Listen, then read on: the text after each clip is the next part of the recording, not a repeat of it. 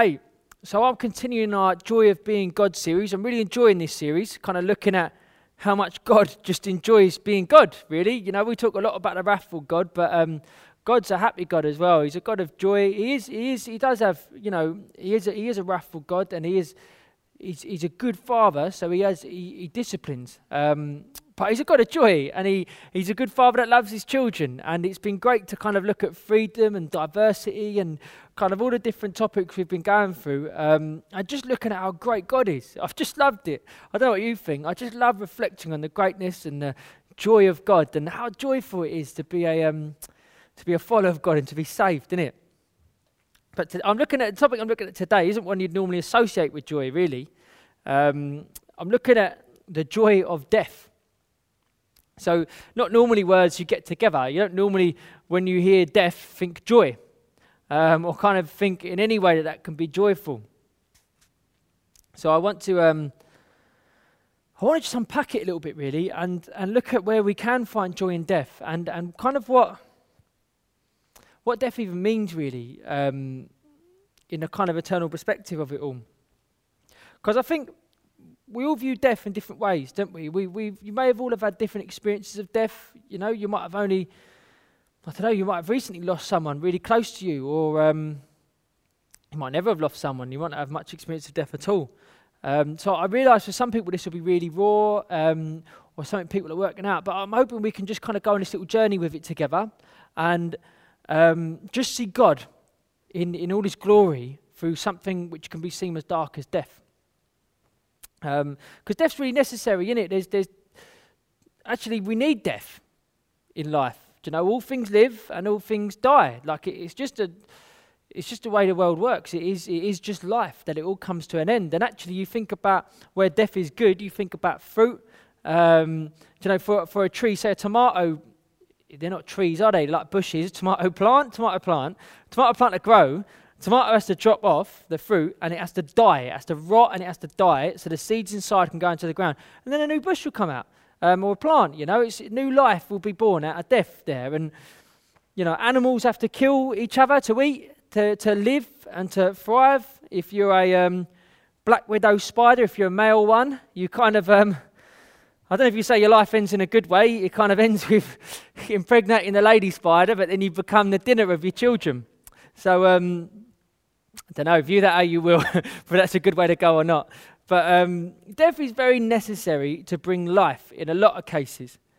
But I think we do live in a, in a time when death is greatly feared. Um, because I think we live generally in quite a secular society, a society that doesn't really have much faith. Um, I do anyway, living in, living in England, um, that doesn't really have much faith in anything. Death is just the end. So it's quite, there's quite a lot of despair in the fact that when you, you know, if you don't believe in Jesus and he died, and that's it. Or, or if someone you know has died, then you've lost them. So it's all about what you can do in this life. It's all about having as many relationships as you can. It's all about getting the most money that you can. It's all about living this life well and living it to the full and having the greatest job and kind of just stressing yourself out about how successful can I be and how great can I make my life because what legacy will I leave when I go? It's what it all becomes about. Um, do you know, I've, I've been to um, a couple of funerals growing up, and um, I think the youngest one I went to, I was about 12. So I've been to both Christian and non Christian funerals. And have you ever been to a non Christian funeral, um, like while there isn't any faith? Man, it's, it's, it's, it's sad. I think it's sad on my side because I, I, know they aren't saved. Um, so it's a kind of real desperateness. Um, but in a family as well, like, and kind of everyone else, there's no hope in where they've gone. It's just lost. They've just gone, and that's the end of it. And that's so hard, especially if the person was younger, maybe as well. And you just, it's just over. It's just it, and um, it's quite, it's quite difficult. But I've been to a lot of Christian funerals as well. The earliest one I went to, they're completely different. The earliest one I went to was um, my granddad's when I was 12. And um, well, Granddad was an elder here at the church, uh, Everyday Church, Wimbledon. He was an elder. And um, he, um, he was a great man, just loved Jesus, um, loved people. He just pastored people. His home was, home was always open to anyone. He'd go all around the world visiting these different tribes as well in Indonesia and stuff with my nan. And just loved people, genuinely um, did, and just loved Jesus. And at his funeral, man, it was just story. It was really sad because we missed him, and he, you know, he died of cancer. He was 64, so he wasn't that old. Um, like you know, as you can as you can go, and um, so it was sad because we really missed him. But you're just hearing story after story about how well he lived his life, how the big impact he had. He had letters. We were reading out letters from all over the world of people talking about the impact he had and kind of how he'd pastored people through. And he was just a good representative of God. And you think, man, he lived so well. Like the joy that there was in celebrating his life. It was the same for my other granddad as well. Like he, um, for him even, there was release in death, I think. Well, for both really, because they both were ill. And my other granddad had dementia and, um, and Parkinson. He'd kind of gone in his mind a little bit. And actually, by the end, it was kind of like you were willing God to bring him home. He was a man that loved Jesus and had lived his life serving him. At that point, you're thinking, God, let him enjoy the reward now and the treasures. And kind of when he was, so when he was gone, there was that kind of sending off. There was that joy. There was that kind of, oh man, he's with Jesus now, and we got to celebrate in his life. We missed him. It was hard. We do, and I do still miss both of them. But again, there was that just hearing story after story about how this man lived for God and he lived well, and there was such hope because I know I'll see him again. I know I'm going to see him in heaven. But what about when it's someone younger? I think um, you know you can say, well, they're older. They kind of lived their life, and we know that when we get older, we die. Um, but what about when it's someone younger? I think one of the hardest funerals I was involved in um, was in a girl in our youth. I lead a lot of our youth stuff for the church, and um, oh man, this, she was 15 and she just suddenly died. She had an allergic reaction to something completely unexpected, and she died, and it was devastating. It was devastating. It was, it was so hard to work out and to process. So where's God in this? You know, this young girl, lovely girl, really popular, and um, just suddenly died. It was so hard, but man, we, we got to hear at a funeral. Her best mate was sharing about how only a year or two before at this big Christian festival, New Day, she'd gave her life to Jesus and wanted to follow her. And she'd started, we'd, we'd see her at church all the time, start bringing her family. She was coming to our youth group, but started bringing her, her mum and her brother to church on Sundays as well. And they were getting to know us and getting to know God through this. And, um, do you know, when she died, you think, God, they would have had every excuse to be so angry with God, her parents and could have turned away. Why would you allow this, God? But actually, know, I saw her dad at a funeral talk about, and her dad, I've, he would say he wasn't a Christian beforehand, I didn't have a faith in Jesus. But um, just watching him profess the love of God, like, and how good God is. Like, this guy, he's, he's only just really started taking an interest in God because of his daughter dying, because of seeing, he described seeing angels over her body. It was, it was amazing, really. Um, and oh, man, and just seeing him now, this guy loves Jesus through the death of his daughter. So it's such a hard thing. But one, we have hope because we know where she's gone. So we know we'll see her again. And the, just the joy and the, the joy she brought through her life, and then even the joy she's brought through her death. Just in people's lives have been saved because she died. Like, I'm not talking physically, but spiritually. You know, her dad and her brother and her mum got baptized since as well. you know, and there's other people that have been so impacted uh, since what's happened. You think, man, she might have gone from this earth, but she's, she's in, in heaven, and there are so many people that are now going to join her in heaven because of the life she lived and, and, and when she died. God uses everything for his glory. I can honestly tell you, I don't fear death. I can seem a weird thing to say. It doesn't mean I'm reckless. We're not supposed to be reckless of our lives. I ain't going to jump out of a plane without a parachute um, just for the sheer thrill of it. Um, but I don't fear death because I know what I'm saved from. And I want to look at, there's a passage in the New Testament, um, a little a letter, a book called Colossians. It's a letter that Paul wrote. And Paul, I love Paul because Paul's a guy who just got death. Like he just wasn't fussed about where he, he, knew what was, you know, he wrote this letter. We're about to read this letter from Colossians. He wrote this from prison. Yeah, the guy had been arrested. He doesn't know if he's about to be killed. He got persecuted so much for preaching the gospel, but he did it anyway. He just loved Jesus. And he, he would say, it says in Philippians 1.21, another letter he wrote, it says, For me to live is Christ. His whole life was for Christ, and to die is gain. He knows, look, if I'm going to go any minute, brilliant, I'll be with God. But if I'm not going to go, then I'm going to keep sharing the gospel. It talks about all these people getting, all the kind of guards getting saved that were guarding him in the prison in Rome. Um, and he writes these amazing letters to the churches he's so fond of. And there's this one um, he writes to the church in um, Colossus, well, the Colossians he writes to anyway. I, I can't remember the name of the place that um, that's based at. But he, he, they seem to be a church that's kind of forgotten who Jesus is. And um, they kind of brought him down that he's just, like maybe he's just a man or just a good teacher. You know, the same stuff we hear now, actually. Maybe he's just a good teacher with good morals. Um, and Paul just just this one little passage, he's just like, you need to know who Jesus is. This is massive. You need to know the impact of who he is. And chapter 1, the very first chapter, about verse 15 is where I'm going to read from. It's headed The Supremacy of the Son of God. And let's read this together. This is Paul just telling them, let me tell you exactly who Jesus is and why you don't need to pursue anything else in this life and you don't even need to be fearful of. It's of death. The supremacy of the Son of God. Verse 15, it says, the Son is the image of the invisible God, the firstborn over all creation. For in him all things were created, things in heaven and on earth, visible and invisible, whether thrones or powers or rulers or authorities, all things have been created through him and for him. He is before all things, and in him all things hold together. You can't just call him a good teacher after that. Like Paul is just putting it straight out there. He wasn't just a man, the fullness of God dwelled in him which it says in this bit, I think. It says, And he is the head of the body, the church. He is the beginning and the firstborn from among the dead, so that in everything he might have the supremacy. For God was pleased to have all his fullness dwelling in him. That's the bit I was mentioning. So it's like, he's just saying, this wasn't just a carpenter from Nazareth. The fullness of God dwelled in him. He was God. He was human, but fully God. Man, you can't just call him a good teacher. And through him, to reconcile to himself all things, whether things on earth or things in heaven, by making peace through his blood shed on the cross.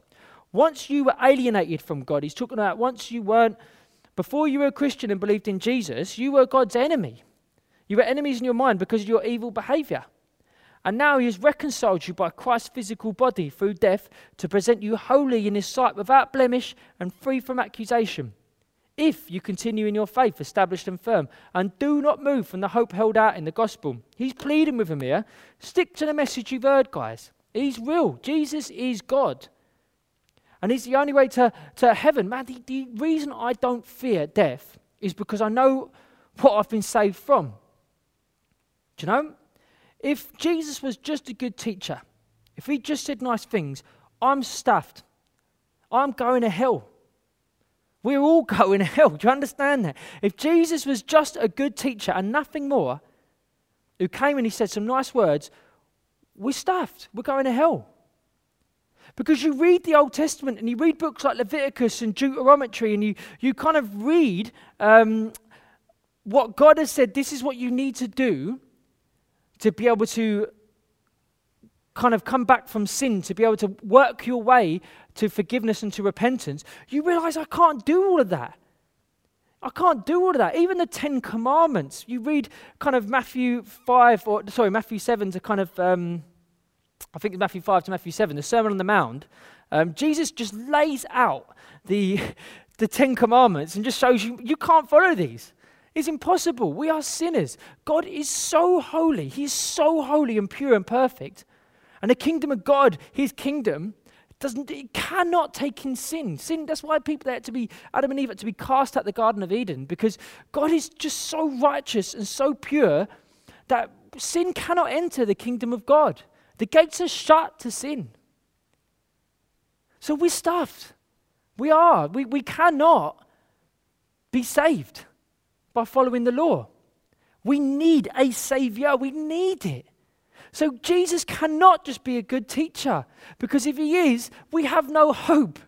But Paul is telling us here exactly who Jesus is, exactly who Jesus is. The fullness of God dwells in him. He has the supremacy. Man. And he came and died for you. Do you know? He didn't come to rule over this earth as a, as a mighty king or a mighty general. He came as a humble servant to wash people's feet and to die for you and me in the most humiliating, horrible way. Because God desired a relationship so much that He didn't want the punishment of sin and death to be hung over us. He gave us the choice. He said, Here you go, here's your freedom, here's your salvation. Will you take it? But it's up to you, isn't it? he does give us freedom. Preached recently on um, the joy of freedom, didn't we? And we have got freedom, you know, to do whatever we want. You don't have to follow Jesus. You don't have to accept this free gift of salvation. But man, I don't want to be fully judged for my sin.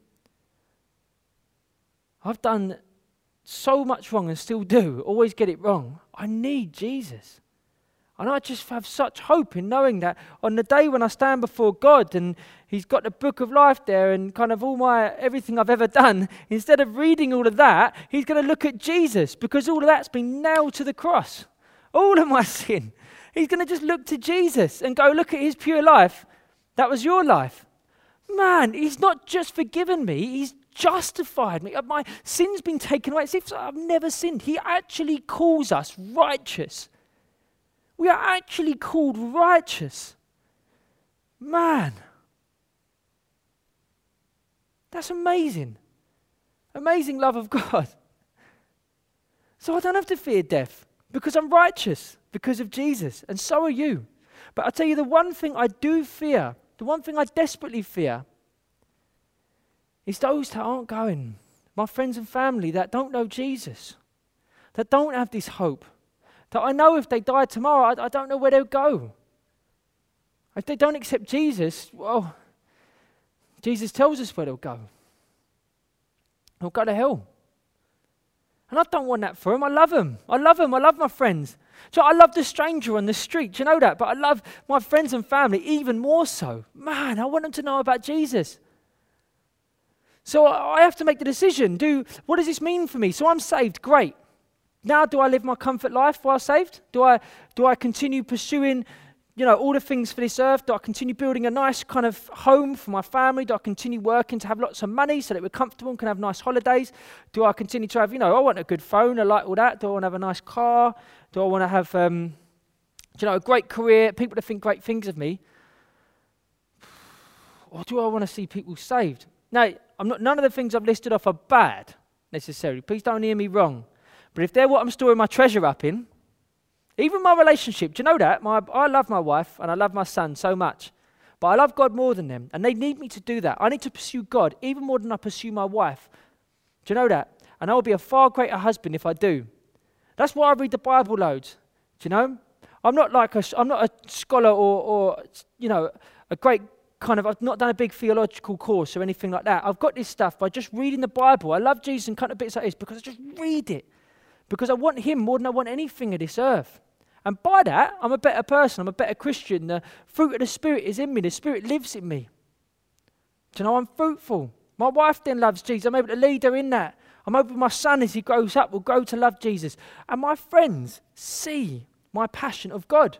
I was out with um, some mates I used to uh, work with the other day. I went to a pub with them because um, I think this is the thing as well. Yeah, when we think of evangelism, you can immediately shut off and be terrified about it.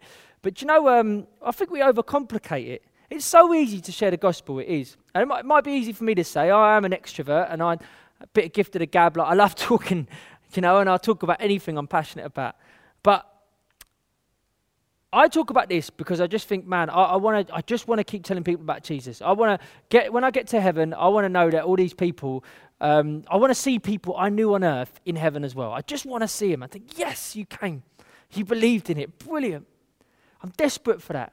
And um, I was just out with some mates, and I used to be. So they knew me at my worst. When I was, they knew me when I was young. I was a mechanic. I weren't a Christian. I was, I was a mess. Yeah. And here I am, with five, six years later, going for a beer, a catch up, and man, I just, I didn't know what to expect. I do always go seek him. I think this is something as well. I always, and any time I'm going to meet up with people, I pray, and I say, God, will you give me an opportunity? And that you've got to be fearless for that. You've got to, God will give you courage. Do you know that? Pray for courage and boldness. And it's, God, will you give me an opportunity to just share the gospel? Because I, I don't want to preach at people. That's what now's for. I've been asked to preach now. I'm going to preach now. Yeah, I've been given half an hour to do that. So I'm going to take this half an hour. But I haven't got that with my friends. They don't want to sit there at the pub and me to preach at them for half an hour. It's not what they've come for. But God can create opportunities. I say, God, give me an opportunity, help it come up. And man, I got to pastor them. There were some situations going on in different areas of their lives that they kind of just ended up chatting about. I was able to give them wisdom. It was all godly wisdom, man. It weren't anything that came from me, I tell you. And I was just able to pastor into their lives. And by the end, they're, they're just like, Dan, this is so different. You are so different from when you were first there. What's changed? And I was able to tell them a bit about all God's done in my life. The fact they're going like, where's this wisdom from? I said, the Bible. you know, I was like, it's just the Bible. Honestly, it's from God. Like, this is the Bible ain't what you think it is. Like it's it's amazing. There's so much truth in there and so much wisdom. Um, whatever you believe, you know, and I, none of them got saved then and there, but there's but there's steps, you know. I think I could invite them now to something. I think that I'm going to try and invite them to like carol service, things like that. There's, there's you go next steps in it. I just got to share the gospel, and you don't know what God's going to do later on for them as well. Um, even, you know, when I get my hair cut, I always share the gospel at the barbers. Barbers, like hairdressers, they love chatting, don't they? It's their job really to have a chat with you. And so you've got them there and they're cutting your hair. They can't go away halfway through a haircut. It's unprofessional, yeah?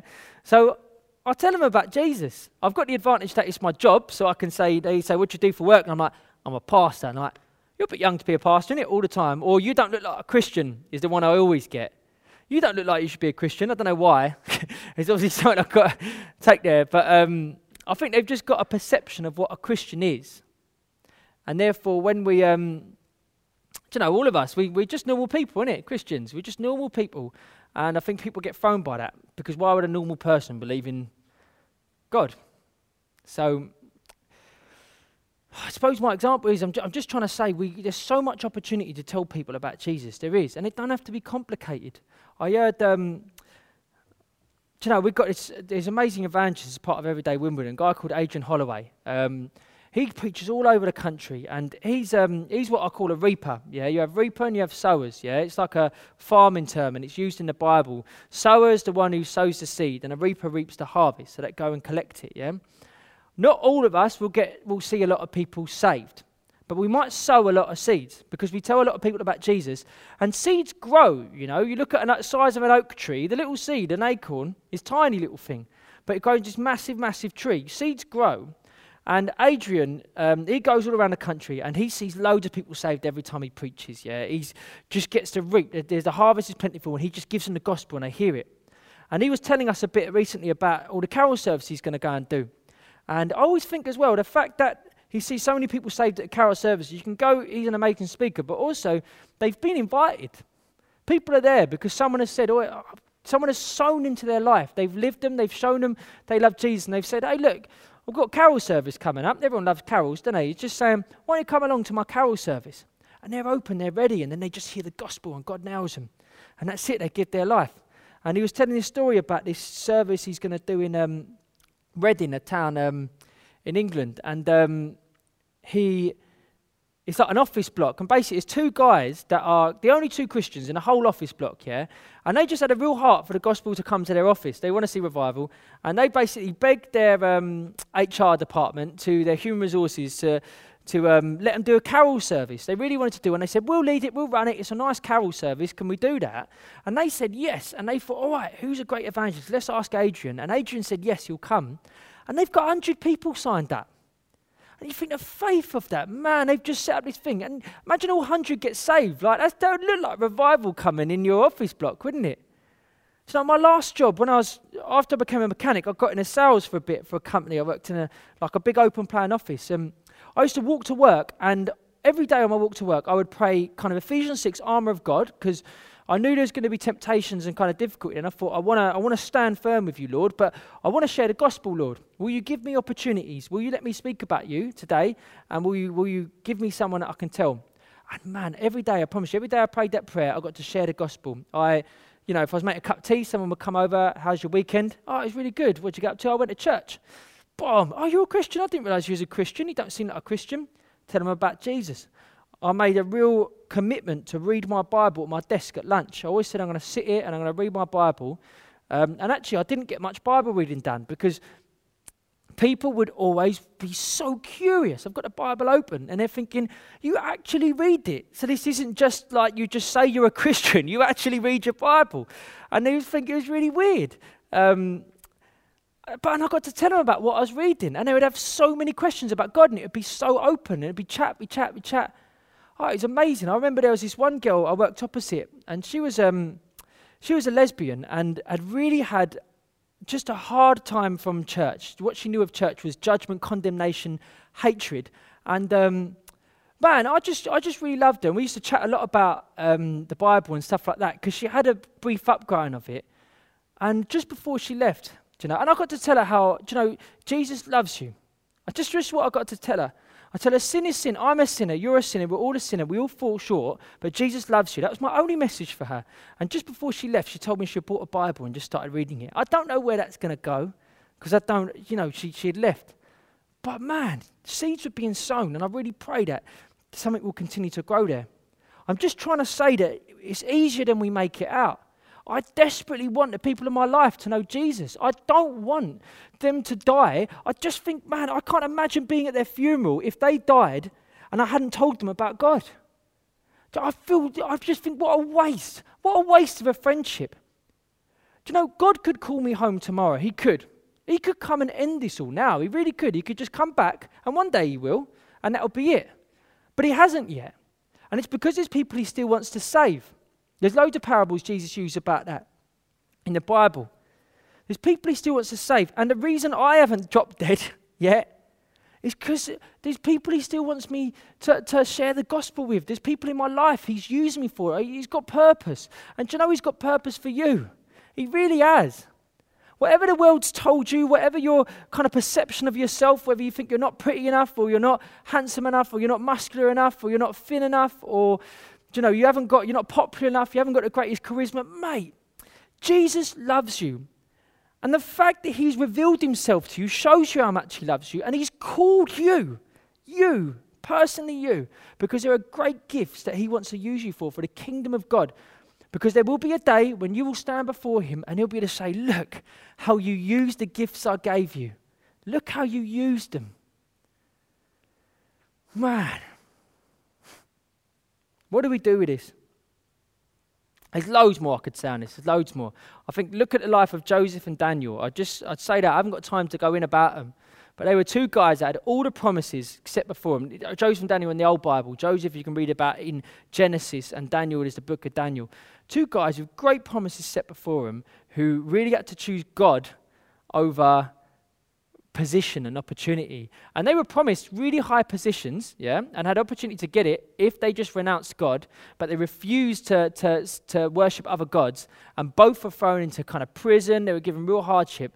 But God raised both of them up to really successful positions at the end, great influence and authority, because they stood the test of time when hardship came and they could have easily walked away from God. They stood by God and God gave them influence and gave them weight. And man, they were really influential about the big rulers of the time. They had the greatest influence, both of them, separate times. One in the Babylonian Empire and one in the Egyptian Empire. Man, God loves to use people who stand by Him. You know that? you know, I'm not fearful of death. I want God to use me. I'm fearful of wasting this life God has given me. That's what I'm fearful of. I, want, I don't want to waste it and not telling people about Jesus and just running after things I can't even take to heaven with me. Do you know, I can take people to heaven with me. I can't take my iPhone. Let me read this, yeah, because it'd be good to um, finish in praising God, yeah. Do you know, we, we want to go and tell people about Jesus. That's what we want to do. But we also want to praise God because He saved us and we don't have to fear death. And there's great, great reason to rejoice. And I think David, in the Old Testament, King David, he wrote a couple of Psalms. And Psalm 103 is just the best way to respond to a message like this. It says, Praise the Lord, my soul. All my inmost being, praise his holy name. Praise the Lord, my soul, and forget not all his benefits. Who forgives your sins, who heals all your diseases, who redeems your life from the pit and crowns you with love and compassion. It's a good point, you know. People always ask, why does God allow suffering? Why doesn't He just heal someone on earth? He will heal you. It just might not be in this life. Do you know that? He will, you will spend eternity in heaven where there's no sickness, no disease, no anything because he will bring everything back to the way it's supposed to be. God does love you, and that's why he died for you. He may not heal you in this life, but you will be healed. David's rejoicing him for that. Who satisfies your desires with good things, so that your youth is renewed like the eagles. The Lord works righteousness and justice for all the oppressed. He made known his ways to Moses, his deeds to the people of Israel. The Lord is compassionate and gracious, slow to anger, abounding in love. He will not always accuse, nor will he harbor his anger forever. He does not treat us as our sins deserve, or repay us according to our iniquities. For as high as the heavens are above the earth, so great is his love for those who fear him. As far as the east is from the west, so far has he removed our transgressions from us, our sins from us. As a father has compassion on his children, so the Lord has compassion on those who fear him. For he knows how we are formed, he remembers that we are dust. The life of mortals is like grass, they flourish like a flower of the field. The wind blows over it and it's gone, and its place remembers it no more. How fragile life is, what he's saying. But from everlasting to everlasting, the Lord's love is for those who fear him, and his righteousness with their children's children, with those who keep his covenant and remember to obey his precepts. The Lord has established his throne in heaven, and his kingdom rules over all. Praise the Lord, you angels, you mighty ones who do his bidding, who obey his word. Praise the Lord, all his heavenly hosts, and his servants who do his will. Praise the Lord, all his works everywhere in his dominion. Praise the Lord, my soul. Let me pray. Lord Jesus, we give you all glory, Lord. We give you all glory. You are the King of kings and the Lord of lords. And the fact that you would come and save a wretch like me, you'd come and save such a sinner like me, just shows how much you really do love me and you love us, Lord. Anyone that hears this, that has accepted Jesus, or even that accepts Jesus right now, Lord, that calls on your name, and repents, Lord, you say, you say that's it. We're forgiven and free. We no longer fear death. You say that's it. My cross is enough. There's no work you need to do. That's what you say, Lord. How great is that gift, Lord Jesus? Lord, I just pray for us as we as we go on with our with our weeks, with our lives, Lord Jesus, Lord, that you spur us to share the gospel. You give us great courage, Lord. You give us great opportunities. You give us great fruit out of it, Lord Jesus. Lord, and I pray that we see many, many, many come to know you, Lord Jesus, and join us in the kingdom of heaven one day. Lord, bless us, equip us, and strengthen us for this. In Jesus' name, Amen.